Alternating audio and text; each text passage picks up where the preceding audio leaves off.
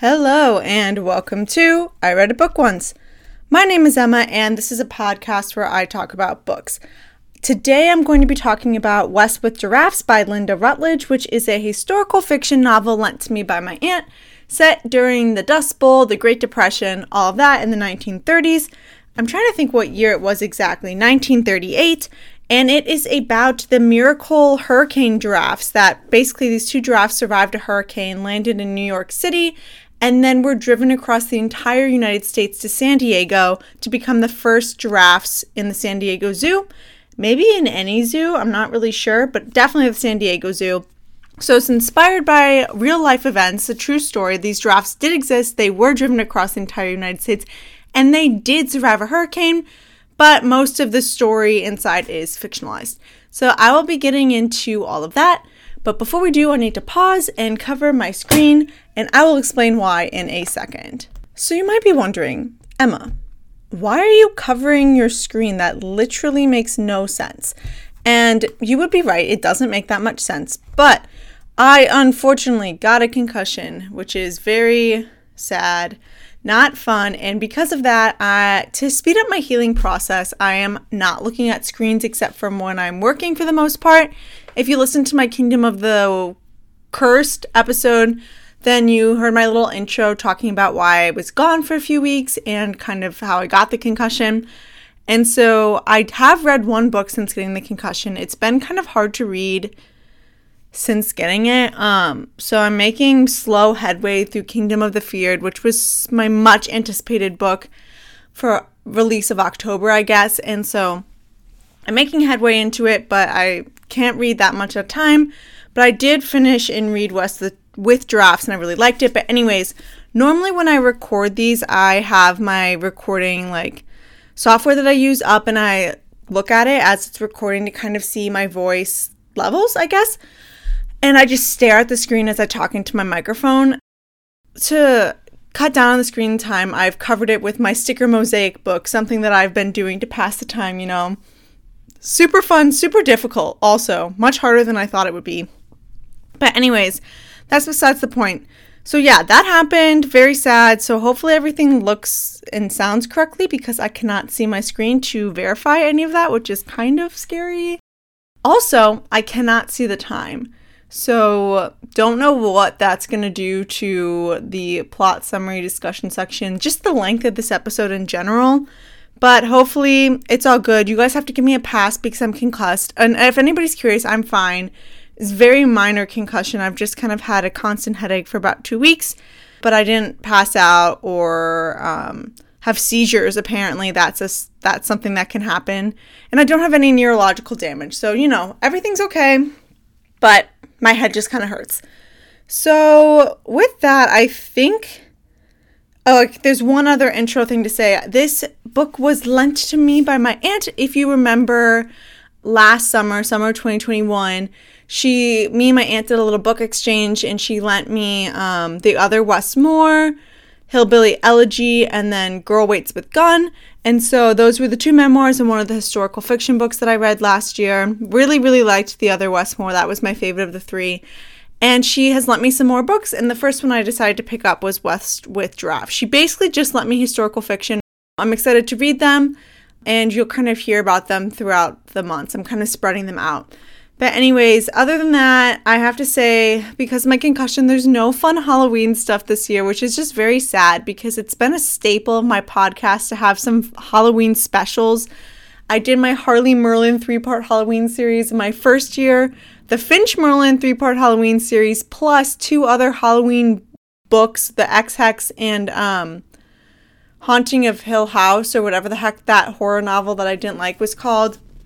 This year I am reading a few Halloweenish, like spooky season reads, but there's absolutely no way you're going to hear them in October around Halloween. So I apologize for that, but um, so let's just get into it then. So, before we do, one more thing. I know, I know, I said we were just going to get into it, but I have to issue a spoiler warning. If you don't want West with Giraffes to be spoiled, stop here, go read the book. I would totally recommend it. I really liked it a lot. It also was very modern, so if you're someone who's hesitant normally about picking up historical fiction, this could be a good one for you to start with because the story definitely drew me in. And while you know you're in the past, somehow you also feel like you're in the present, which could be due to how the book is framed, but whatever. So, yeah, if you don't want spoiled, stop here, come back, read it, come back, listen to this episode. And with that, let's get into the plot summary. So, like I said, this is about the hurricane giraffes, and it is told by Woodrow Wilson Nickel or Woody Nickel, which is kind of ironic because, like, a wooden nickel is like fake and he starts off kind of he calls himself a stray dog boy. So basically woody grew up in the texas panhandle during the dust bowl. His mom his baby sister and his dad all die during the dust bowl and he is an orphan. He makes his way to new york to like stay with a cousin. Then he's in new york when the great hurricane hits which was a real hurricane. And in those hurricanes were these two dra- giraffes a boy and a girl who he calls wild boy and wild girl or just boy and girl so he sees the he's like around where the boat docks, so he sees them dock and he follows them because his cousin dies in the hurricane. He's got nobody again, no money, nothing, has no idea what to do, and is just intrigued by the draft, so he decides to follow them. And I think before I get any further, I should tell you kind of how the book is framed. So it is so basically, Woody is 105 and he's looking back and telling the stories of the giraffes right before he dies. And basically, before each sort of section, there's a section from the present, I guess, where he is kind of writing and also hallucinating, writing all this down, saying he has to write it for her. We don't know who her is. I thought maybe her was Girl the giraffe or Red, who's a character in the book, but we find out who it is at the end.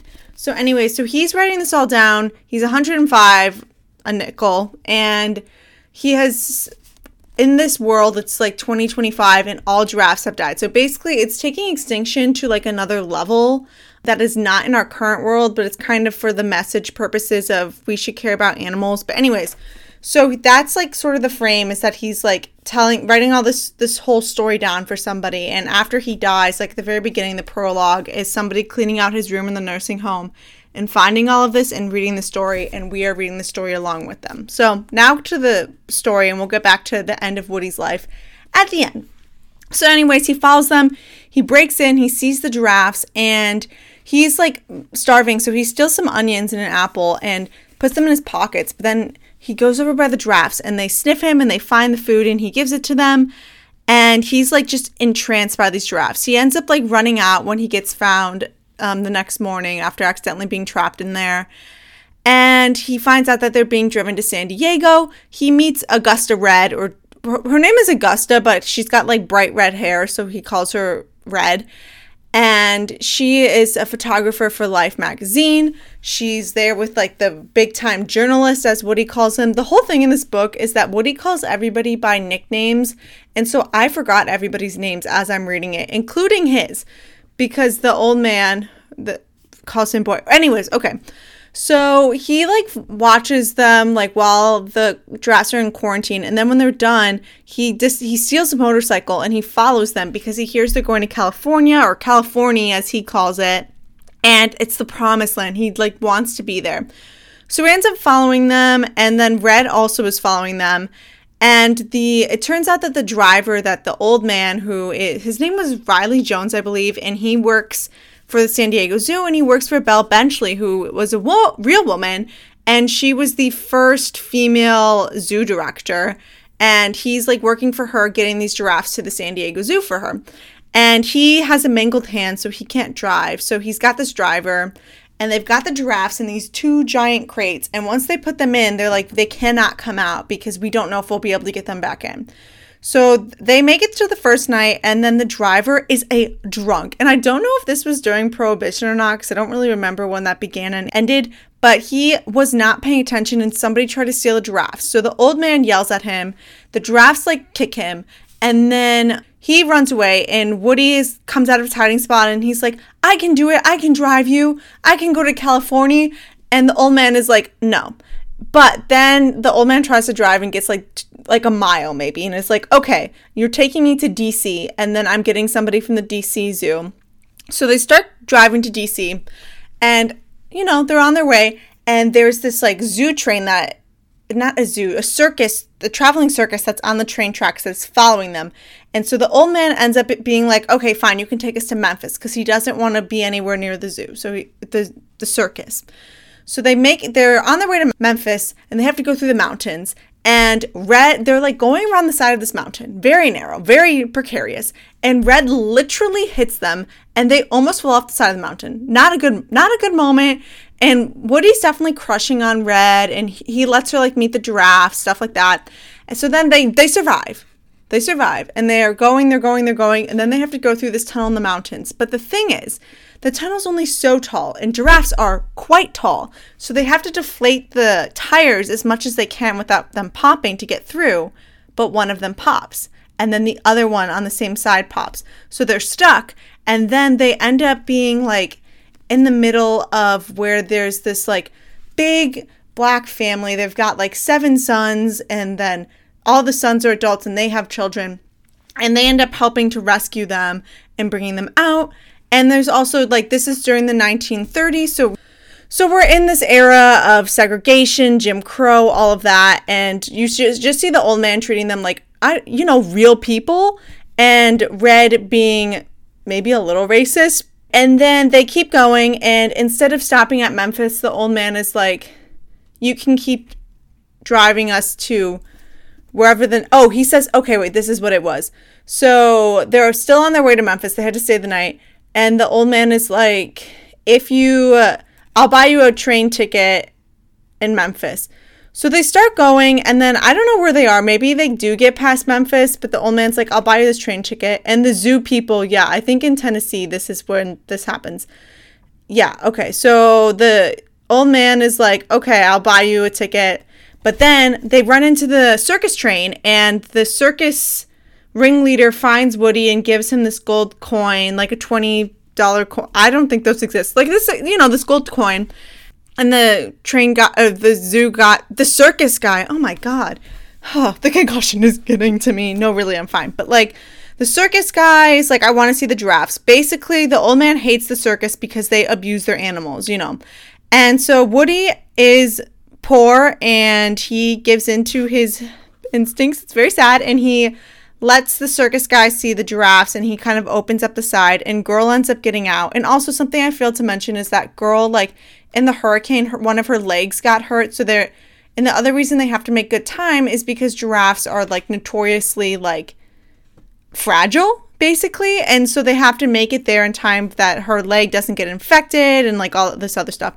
So girl gets out in the middle of the night. The circus people are like trying to, they've got like the rope around her neck and they're trying to fight her, but they, Woody like takes the old man shotgun and like scares them off and the old man's like i didn't want you to have to kill him and he's like if i wanted them dead i would have shot like i would have i wouldn't have missed basically blah blah blah woody feels really bad and the circus guy's also like stuffing money like wads of money at woody at some point that he has and so they do end up getting girl in there and they have to chase away the circus people like there's a car chase and they end up making it and Woody like hands over the money and then he throws it out. The old man throws it out, and they keep going. And the old man decides that Woody can still drive them the rest of the way.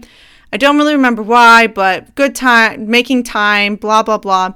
So they keep going, and now they're going into um, Oklahoma. So two other things you need to know is that I told you Woody was crushing on Red. We find out that she has run away from her husband, who is this reporter, and we also find out that she is pregnant and she's got like these big dreams and we also find out that she doesn't actually work for life magazine um, or time magazine whatever one it was think it was life and but she just like dreams that she will blah blah blah so woody is obviously feeling betrayed by her so they make it into texas oklahoma and woody realizes that they have to go right past like where he used to live. He has this big secret. He's very scared. He doesn't want to tell the truth. He doesn't want to drive through there, but he does. And the other thing is that he has these dreams of something bad happening, but he doesn't like tell anybody about them, but he basically has these prophecy like dreams. Anyways, so they're making it through and they are almost like oh, across the border into New Mexico, but they're stopped by this police officer that says like you can't go. There's a flash flood warning. This whole thing will be underwater. There's like, it's not raining. He's like, it's from 100 miles north. And he's like, whatever. So they end up there. It's the Dust Bowl. So they end up finding like one tree over by this graveyard, which happens to be the graveyard where Woody's family's buried. And they like go over there. And then Woody's starting to tell the story to the old man. Like he, the old man's putting the pieces together. Like, do you live here? Did you used to live here? Blah, blah, blah. And while they're doing that, the flash flood hits and it's like, basically they're where they've parked the truck is like very precarious so they're gonna get swept away the giraffes are gonna die and then red swings her car in and like holds them up against like this building so that they don't fall over so everybody survives but red's car is totaled they find out that she's pregnant like i said and they're like we'll take you to the next train station and then you have to like get on the train and go back to your husband basically the old man says and Red is like, no, but also yes. And then this is when Woody tells the old man his story. So his mom and his baby sister died, and his dad basically was like a mean old man, abusive, blah, blah, blah. And was like, hit what the Woody's always liked animals, right? And so he had this mare, and the dad is like, You need to shoot your horse. Woody's like, I won't do it. And then the dad pulls out a second gun and like points it at him, like, If you won't shoot the horse, I'll shoot you. So Woody does shoot the horse, but then he gets really, really mad and then him and his father like take shots at each other and they both clip each other and then his dad kills himself and then Woody has to run away basically after he buries everybody. And so he's like been nervous that the police are going to catch him this whole time blah blah. So they make it into New Mexico. They well basically Red like disappears and they're like, huh, that's odd, but we got to keep going. So they're in New Mexico and they end up stopping somewhere and they don't read the sign, but it turns out where they stopped was like basically a fake animal zoo where this man had a bunch of animals in cages and then he pulls out a gun and this is like the dream that Woody was kept having throughout the book and he like is trying to steal the giraffes and we find out that Red was like she was like trying to say goodbye to the giraffes, but was in there when they drove away. So she's been in the like cage with the giraffes this whole time. So she's like, "Don't shoot!" And she comes out, and then they're saved by Boy, who ends up kicking the guy when he comes to like try and get them out or whatever. And so then they drive away really fast, and it was scary. So they do end up dropping Red off in um Santa Fe or Albuquerque or something like that. I don't remember. Phoenix. They end up making it to Phoenix because she doesn't call her husband that first night. So, anyways, they drop her off. Woody's sad. They make it to San Diego. The giraffes are like, they live and they're happy. And the old man is like, you, like, basically, Woody's like, I'll be back tomorrow. I need to, like, go and say goodbye to Red, basically, make sure she got on, that her husband sent her the money, blah, blah, blah. So he misses the train. So he steals a motorcycle again and he rides and he misses the next one and he just about to make it to the one where Red is going to get on. And a police officer pulls him over and basically says, "You can either go to jail or join the army." So Woody's forced to join the army. It's 1938. By the time his sentence is up, the bombing of Pearl Harbor happened, so he's forced to continue to be in the army. And then by the time he makes it home, he goes to find the big time reporter, Red's husband, and it f- turns out that she had died the year before. I forgot to mention she had some sort of heart condition that we learned about in the middle of the book. But she had a daughter, and the dad was basically, the big time reporter was basically like, leave. So he leaves because he, you know, has some honor. And so then he makes it back to San Diego. And it turns out the old man had died just a month before. But before he, he always talked about Woody. So basically, he was given like a lifetime supply of Woody wooden nickels or zoo tokens to come in. So Woody spends the next few years of his life. He ends up like being a grave, like a cemetery security guard, and coming to the zoo during the day to see boy and girl who are named Patches and something else. I don't remember. Anyways, and, but you know, he whiles away the rest of his life. He never has any children, and it turns out that he wrote this story for Red's daughter. And that is the story. Oh no. Oh my gosh. Okay. And I am 20 minutes in. I just did a little a little screen check. I feel like I talked for a while at the beginning, so I hope it's fine. I hope you didn't mind. But that is West with giraffes. So, let me take a sip of my water. Okay. And now let's get into the discussion section. Let's first start with what I'm sure you're curious about. What was true and what was fictionalized? Because that's what I was curious about the entire time I was reading this book. But you know that stuff's always at the back of the book, the historical note, you know? The or I think mine was it historical? Yeah. There was also an author's note kind of about the story and whatever. But I was curious. So it turns out that this it's kind of like the truth was the framing device of the book and the story was fictional. So it like I said at the beginning, it was true that these giraffes did survive a hurricane and were driven across the United States to the San Diego Zoo and they were the first giraffes there. However, that's kind of the endish of where the truth is in this book. So basically, the author, Lynda Rutledge, at one point was in the San Diego Zoo archives and she found like basically all this information that this trip happened. But she went to see if the driver had kept any notes and there were none. So there's basically no record of what happened or transpired during this there were a bunch of news articles that basically just said, and they're kind of like throughout this that say like the giraffes are making their way. This this is where the way they were going. Everybody was so excited to see them, things like that. But that's kind of the end of like the information she had to go off of. So years later, when she decided to write the story, she basically made up the people inside of it. So who was real? Belle Benchley, the female zoo director, she was a real person. Let's see what else she has here in the historical note. Then, like, a lot of the other things are just things that were mentioned, or like, at one point they drive through a sundown town, which was basically a, a place that had signs that said, like, if you're black in here after sundown, we'll kill you, which is horrible. But at one point they drive through one, and there's this pecan man who is this black man who's selling pecans, and they basically are like this town is sundown town so they take him with him, with them to drive him to the next safe place so just saying like yeah that was real um talking about like the hurricane as real. But basically so like no none of the characters other than Belle Benchley are like real people from like how the story actually happened. But the historical notes just saying like the things that they talked about and like the research that she did kind of showed you what life was really like during that time. So while I was kind of sad that Woody wasn't real and the old man wasn't real and stuff like that, I was like, that's okay because this was a really fun story. And for all we know, this could have happened. Now, did it? No. But maybe. You never know. Parts of it might have been true, but there was no record. How are we to know? So, kind of going into that, I want to talk a little bit about the world of the 1930s. So, historical fiction is a very interesting genre for me personally as a reader, in that when I read historical fiction, I either love it or I don't care for it. Sometimes it's like fine. Sometimes I'm like, yeah, that was fine. But most of the time, I'm either like loving it or very much not into it and bored. For example, the Lincoln Highway that I read um, last year, which was set in the 1950s by Amor Towles, loved it. I it was amazing. It was almost a 600 page book. It's also surprisingly one of my most listened to episodes. I mean, I guess he's a famous author, but it's just funny when I look at those numbers and see how high that is compared to some of the other ones. But, anyways, I loved that book. I thought it was great.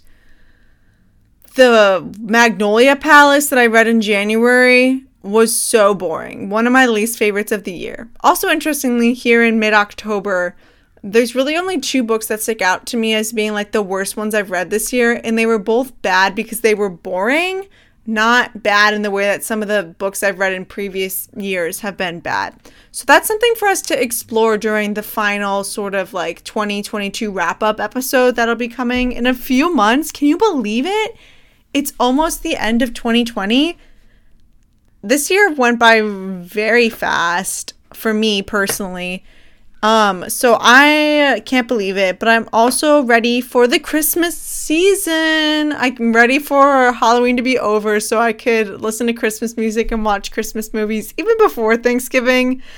Yeah, that that's just me. But anyways, so historical fiction historically has been hit or miss with me, and this was a big hit. I really liked it a lot. And it's interesting also because I think it's set during an interesting time period because it's not about World War II, except the specter of World War II is leaning, looming over this novel.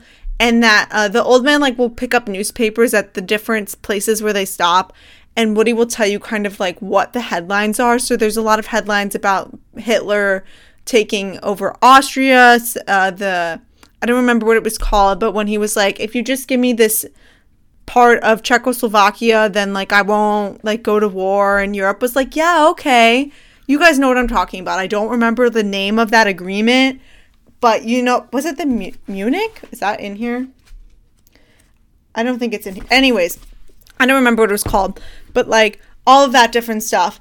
And so it's very interesting because you're aware of kind of like what's going on out in the greater world, but it's not the story's almost like um the lighthearted like thing that's going on at home when everything else kind of sucks because and that's kind of like how the back of the book talks about it because like it's 1938 we're many many years into the great depression. It feels like there's not an end in sight. The dust bowl has been raging and killing people and crops and all this different stuff. Like woody is a testament of that.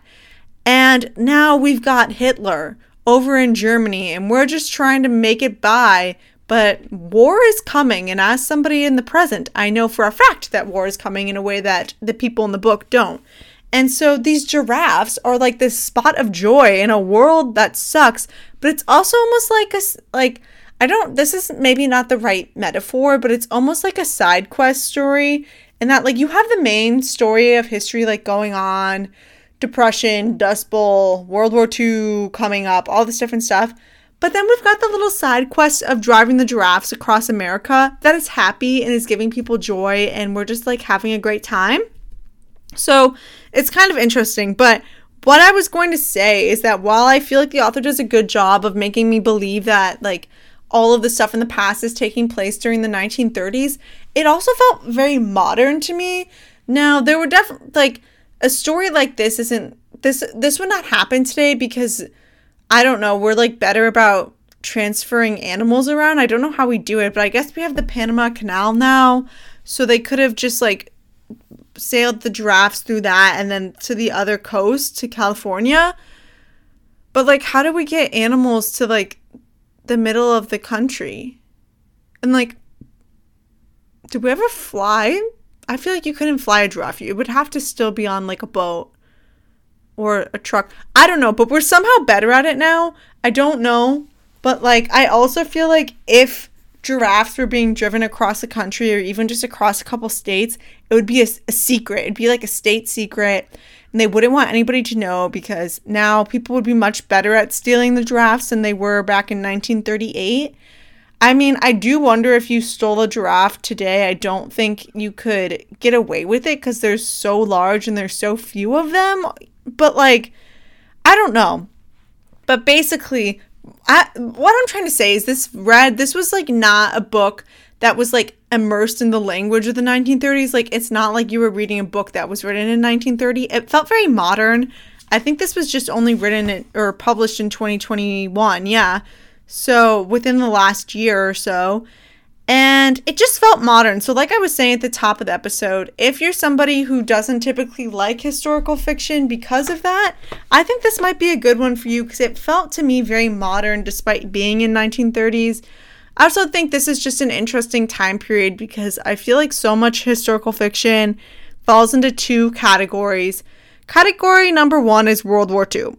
And this is like pre World War II, but it's and like like I said, the specter's looming, but it's not really about World War II. So that's nice. And then I feel like the other big thing is like if you read romance, it's all set in mostly the Regency era, which is like fine. Like I like a historical romance sometimes. I think I've talked about kind of like my journey with all of that on previous episodes. Um, if not, let me know and I'm happy to talk about it more on some other future episode.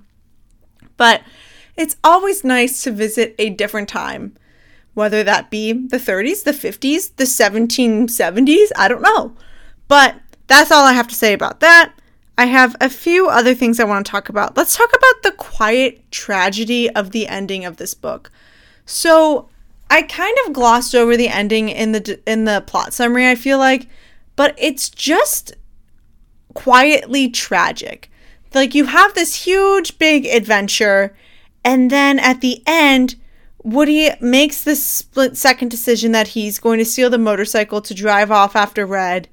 And typically in fiction, it would be like, and he saw her at the train station and she told him to go back because he was going to live his life. But they had a great adventure together and she was fine. And that was that. But no, here she, he gets like pulled over, basically arrested, and conscripted into the army. I mean, it's kind of wild. It's kind of wild. And then because of the time period, he like doesn't make it home for years. And by the time he does, everybody's dead. He, there's no reunion with Red, which I didn't really think there would be, but there's no reunion with the old man either. It's just sad. He did this whole life-changing journey and then the the old man never knew what happened to him with Red, I feel like she didn't expect to see him again or hear from him again or kind of know what had happened. But the old man, he said he was coming back and he just never came. And then Woody then tells kind of like the end part of his story that he watches over graves, which is kind of depressing, and he spends his life like, you know, hanging out with the drafts, which is fine. Oh, I, I the other draft was named Lofty. I just opened the book and saw that. But then he talks about like throughout he lives to be 105 and so he gets married I think 3 times all to women with red hair. So like was he hung up on red his whole life? Maybe so. He didn't have any children, which is like not the end of the world. He had like an adult stepdaughter at some point. But like all of them died before him. He lives to be 105. Everybody he knows is dead. And then his heart is giving out and he writes down this whole story to give to Red's daughter. And then the book ends and I cried. I'm sorry, y'all, but I cried. It was sad. I didn't cry like at the very like on the like the last page or anything, but like as I was reading kind of the ending, I I shed some tears cuz I felt the emotion. And so I feel like it's just so sad like that quiet like I feel I really feel like quiet tragedy is a very good way to explain kind of how this book ended it was a quiet tragedy because while he ends up all right, like, I just feel like there's no closure, you know? For anybody, including myself. okay, let's not dwell. Let's not dwell. We have two more things to talk about and not a lot of time. I just checked and I was at like 31 minutes. So, anyways, one thing very quickly this idea of dreams as prophecy. I think is very it's something that is fascinating to me. I know some people like don't like dreams. They don't like when dreams are part of books, but I'm a vivid dreamer, everybody. I have crazy dreams all the time and I remember them. And in college and in high school too, I was like pretty notorious for like in college waking up and we'd be in the dining hall eating breakfast and being like, "Who wants to hear about my crazy dream from last night?" And I would tell my friends my dreams in high school as well, but it wasn't at breakfast because, you know, we did not all live together. But anyway, so I'm a dreamer in the sense that, like, I have dreams when I sleep and they're interesting and crazy and whatever. And they aren't typically like, I don't think I've ever had a dream that predicted something in the future. I did have a horrible dream a few weeks ago. I, think it was actually no, just a few nights ago that my parents just like sold their house and moved away and I was like, "How could you do this without even telling me?" But they did not. They did not sell our house or move away. They're staying there. But I was then talked to them the next day and I was like I wasn't irrationally angry at them, but like prior to talking to them, I was like, "Oh, I'm so mad at mom and dad because they sold our house." And I was like, "No, Emma. That's just a dream." But anyways, I've always been fascinated by this idea of dreams as prophecy the idea that they can be telling us something. I really do think dreams can tell us things. I don't think they always mean something, but I think sometimes they can. And so I just thought it was very interesting that Woody's dreams were truly prophecies. And he talks about how after this, he only had one more, and then he never had like a dream, like a night with dreams. Anyways, whatever. And finally, I was going to talk a little bit about the characters, but we're kind of running low on time since I talked a lot at the beginning and you know, the plot summary always runs long because I can't help myself. Like I said, like I've said in the past, I mean, I used to spend 30 minutes telling my dad like 100 pages of a story, And I now spend 15 to 20 minutes telling all of you 300 to 400 pages of a story. So I'm clearly improved. But I mean, I don't know. I do this for myself. I don't really think I have any fans or interested um, parties. If you are, let me know. I appreciate you. But um, so sometimes I just have to talk out the whole plot summary, even if I think it's probably not great for my audience retention rate. I don't know. Let me know what you think of that. But anyways, so I was going to talk about the characters Woody, Red, Old Man, Boy, and Girl. I feel like um, the author did a really good job of giving Boy and Girl, the two giraffes, like a personality basically. Like they felt like true characters, even though they can't talk. They were really involved, they were curious, they were scared, they were angry, they were all these different things and I just really enjoyed them a lot and I just think it was the the I I guess the message of the book really is like first of all care about animals, care about the planet but also that animals have souls and they feel and you can have real true connection with animals. And I think that's a very nice message and point in all of that as well. I feel like let's just end on that note. Let's just end on it. I was going to talk a little bit about Woody and kind of his character growth of like, you know, not being like a, a thief and all of that. And it's almost like I think why the end is quietly tragic is because he's really grown as a person and that he's opening up and telling the truth and being like on the straight and narrow. And then he steals that freaking motorcycle and then he ends up conscripted into the army and it's a quiet tragedy. But you know, overall, he really did grow as a person, so that's good. But let's leave on the note that animals are um, important and you can have a real true connection with them. And with that, let's launch ourselves into the end. So, please rate, review, and sus- subscribe to my podcast on Apple Podcasts, Spotify, wherever you listen to. If you can, do any of those things. If you can, rate and review. That will help other people find my podcast. I'd really much appreciate it. I'll shout you out if you give me a review on Apple Podcasts because that's what I check.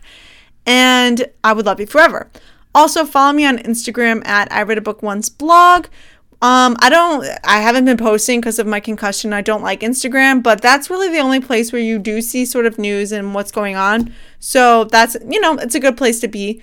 You could also DM me while you're there your thoughts, feelings, opinions, questions, concerns about this book, this episode, or this podcast. If you also don't like, I like Instagram, I just don't like to take pictures and then write posts for Instagram. But if you don't like Instagram or you don't use it, you could also email me at I read a book once blog at gmail.com and we can converse that way instead. So I know you're curious, what is next week's episode going to be? It is going to be Kingdom of the Feared by Kerri Maniscalco, the third and final installment in the Kingdom of the Wicked series. I don't know what this what the series title is called. I'm enjoying it. I'm about 90-ish pages in. It's slow going because of the concussion, but you know, I'm on the mend, so hopefully I'll be able to finish it in this upcoming week. And I'm excited to finish it and tell all of you all my thoughts and feelings on it. So, with that, my name is Emma. This was I Read a Book Once, and I'll catch you guys next time.